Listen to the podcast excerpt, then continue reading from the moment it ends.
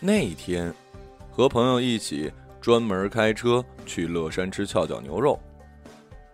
高速公路上遇到大雾，前方发生了十五车连撞的特大车祸，堵了仨小时。到下午两点半，我们四头吃货还被死死的困在高速上，滴水未进，眼睛都饿绿了，流着口水，七嘴八舌的聊吃的。聊了一个小时，各种各样难以忘怀的美食，我们就更饿了。大家纷纷表示不能再继续此话题了。否则就太折磨了，遂低头玩手机，陷入了沉默。一个朋友感慨着，用《舌尖上的中国》的解说词总结了这次谈话：总有一种味道，以其独有的方式，每天三次，在舌尖上提醒着我们，认清明天的去向，不忘昨日的来处。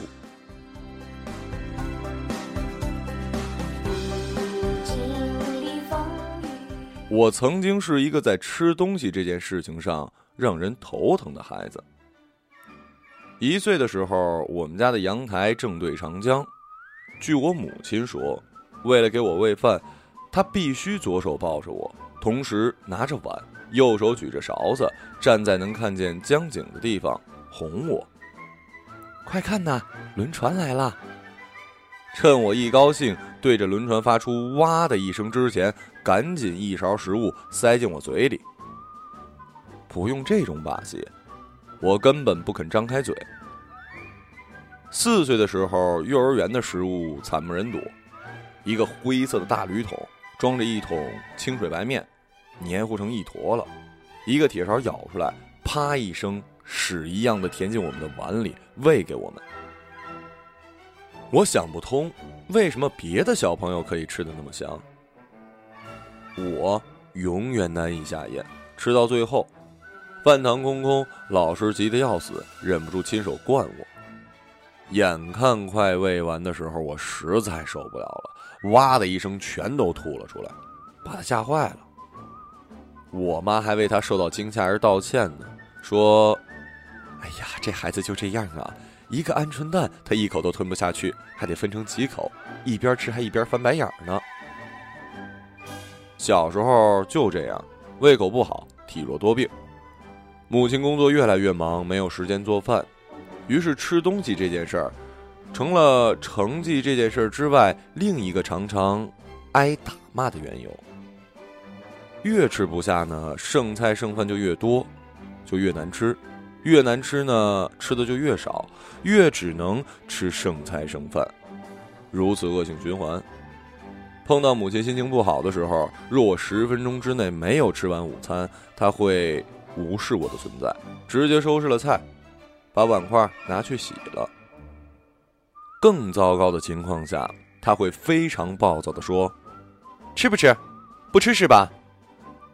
然后当着我的面把饭菜啪的全倒了。饿我一天。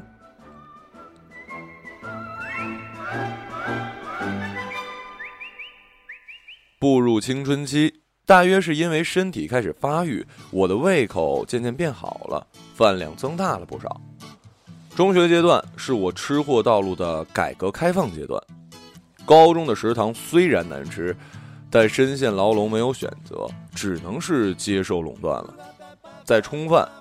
啊，对，也就是像食堂买饭的简称，在冲饭这件事儿上，我和我的饭搭子配合密切。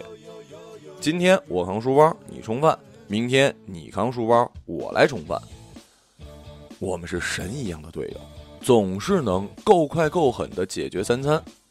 下课铃一响，各司其职，在别人还在排长队买饭的时候，我们俩已经吃完回寝了。从冲出教室，排队。买饭吃完回寝室，总共也就十五分钟吧。由于我俩配合太密切，以至于高中毕业之后到了大学，我们都找不到任何的饭搭子，因为我们吃的太快了。在别人细嚼慢咽的时候，我们早就吃完了，只能呆呆的坐在对方的对面，看着对方吃，谁受得了啊？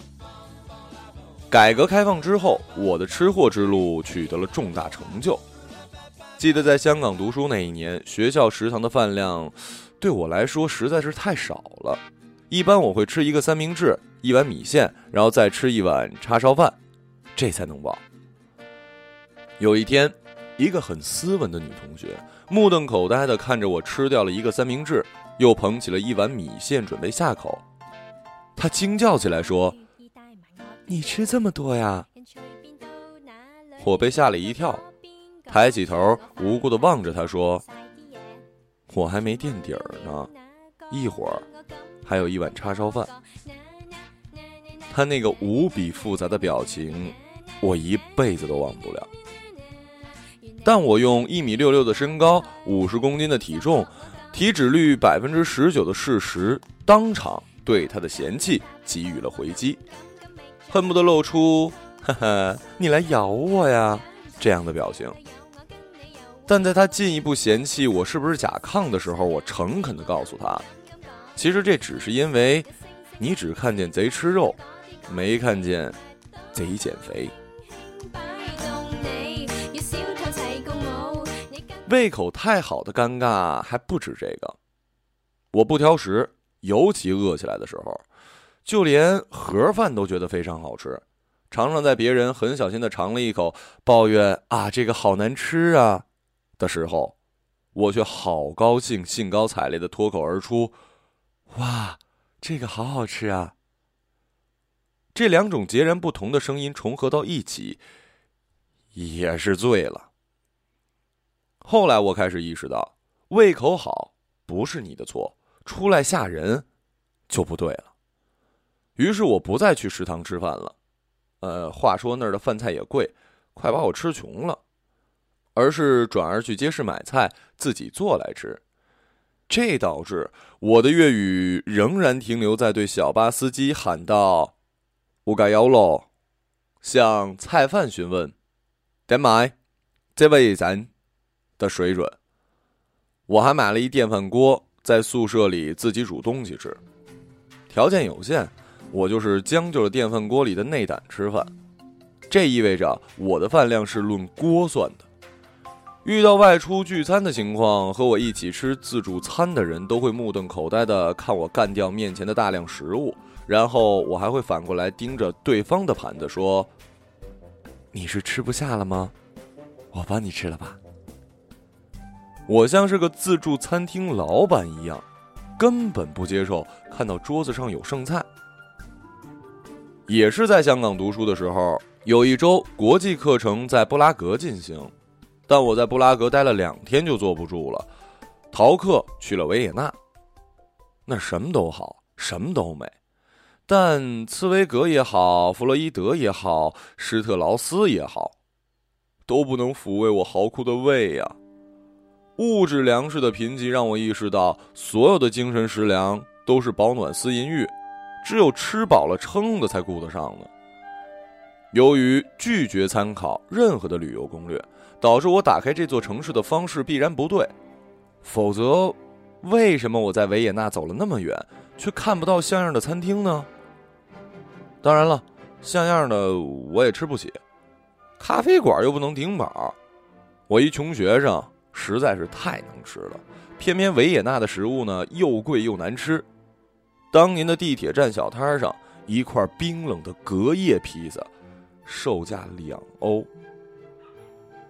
放眼望去，唯一可以选择的馆子只有麦当劳，这怎么行啊？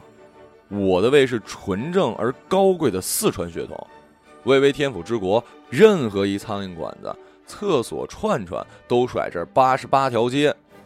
岂能容得下这种侮辱？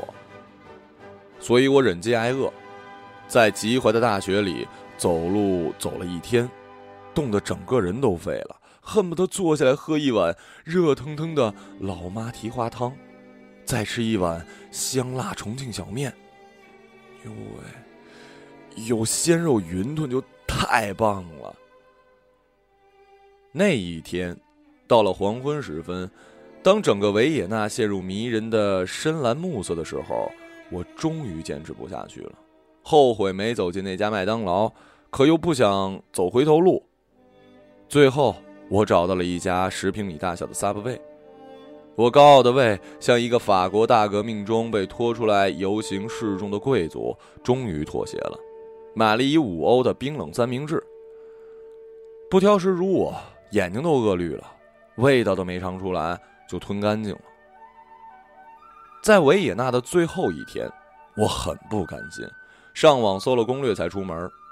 美食是不指望了，大雪天的，只要是热餐，别太贵就好了。中午的时候，成功混进维也纳的大学食堂，总算是吃了一顿还算过得去的饱饭。后来，只要别人问起维也纳，我就会说：“中央墓园一定得去。”然后吃饭就去维也纳大学食堂吧。二零一二年，有一些意大利的学者来到我的工作实验室进行访问，他们要待三个星期。在用餐的时候，我每次都亲自给他们点清淡的、不辣的、鲜美的中式菜肴。我知道他们不能吃辣，但吃了两天的中国菜之后，他们开始纷纷问我哪里有肯德基、麦当劳、薯条、汉堡就行了，不奢求其他的。那天我简直是太失望了，我想不通啊。跟那些垃圾食品相比，这么好吃精致的菜肴，你们都吃不惯。我简直有一种山猪吃不了细糠的感慨。但是后来我理解了，希望是无所谓有，无所谓无的。这就像是盘子里的食物，世上本没有最好吃的食物，吃习惯了，也就成了最好吃的食物。那是你从小到大就习惯的味道，你的记忆，你身体的故乡。二零一四年，我不时会去北美住个两三个月，那里好山好水好寂寞，令我思念国内好脏好乱好快活。北美风景好，空气好，人有礼貌，整齐有序，但总有一种味道。以其独有的方式，每天三次在舌尖上提醒着我们，认清明天的去向，不忘昨日的来处。召唤我乡愁的不是别的，就是我的胃。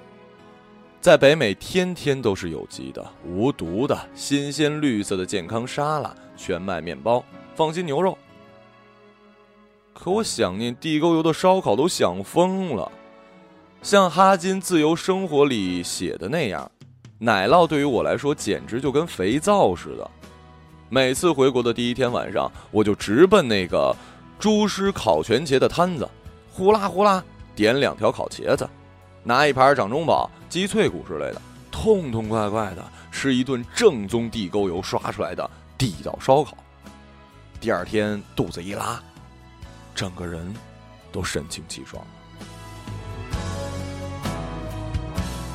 回国后，一般会很快把朝思暮想的烧烤啊、火锅啊、川菜啊吃一轮，这样我也就很快适应了我曾经很适应的种种，适应了电梯里的人明明看到你跑过来却按关门键，适应了马路上开车人们会任意的变道加塞儿，适应了稍微堵一下车就狂按喇叭，好像这样就能飞起来似的，适应了大人们。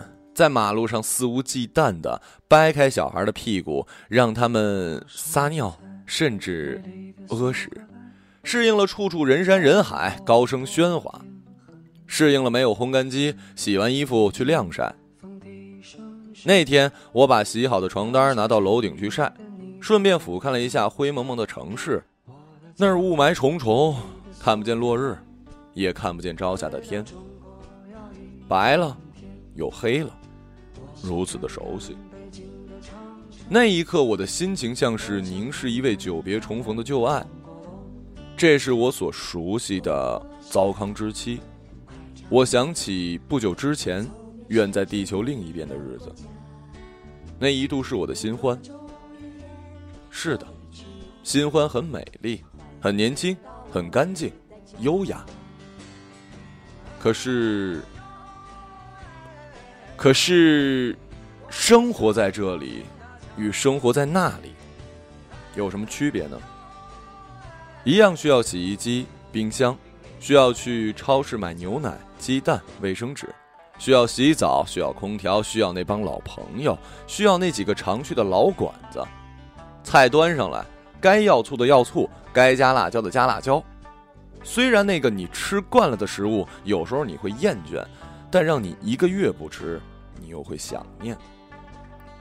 这种感觉类似根深蒂固的婚姻，小吵小闹，离不了。当我们在谈论吃的时候，我们是在谈论小时候校门口那家麻辣烫如何香，谈论第一次花自己钱想吃什么就吃什么时候如何爽，是在谈论那个陪你吃烧烤的身边人是如何的体贴，是在谈论只需为下一顿吃什么而烦恼的学生岁月是如何的单纯，是在谈论一双忙于。擀面皮儿、包饺子的手是如何的操劳，是在谈论那一锅因为吵架而被通通倒掉的烧鸡是如何的可惜。那是在谈论那个喝得神志不清的夜里吃完宵夜如何的伤感。是在谈论加班回来，微波炉里那碗汤是如何的孤独。你会安慰自己。与其寡淡无味的养生一百岁，不如好酒好肉潇洒五十年。所以你会视死如归的爱上正宗地沟油刷出来的烧烤，只因为味道够销魂；视死如归的爱着添加剂过多的午餐肉、福尔马林泡出的黄喉、农药过多的空心菜、饲料可疑的小龙虾，只因为你的胃不可背叛。你的胃会告诉你，哪里有你最爱吃的，而你最爱吃的，告诉你，哪里是你的故乡。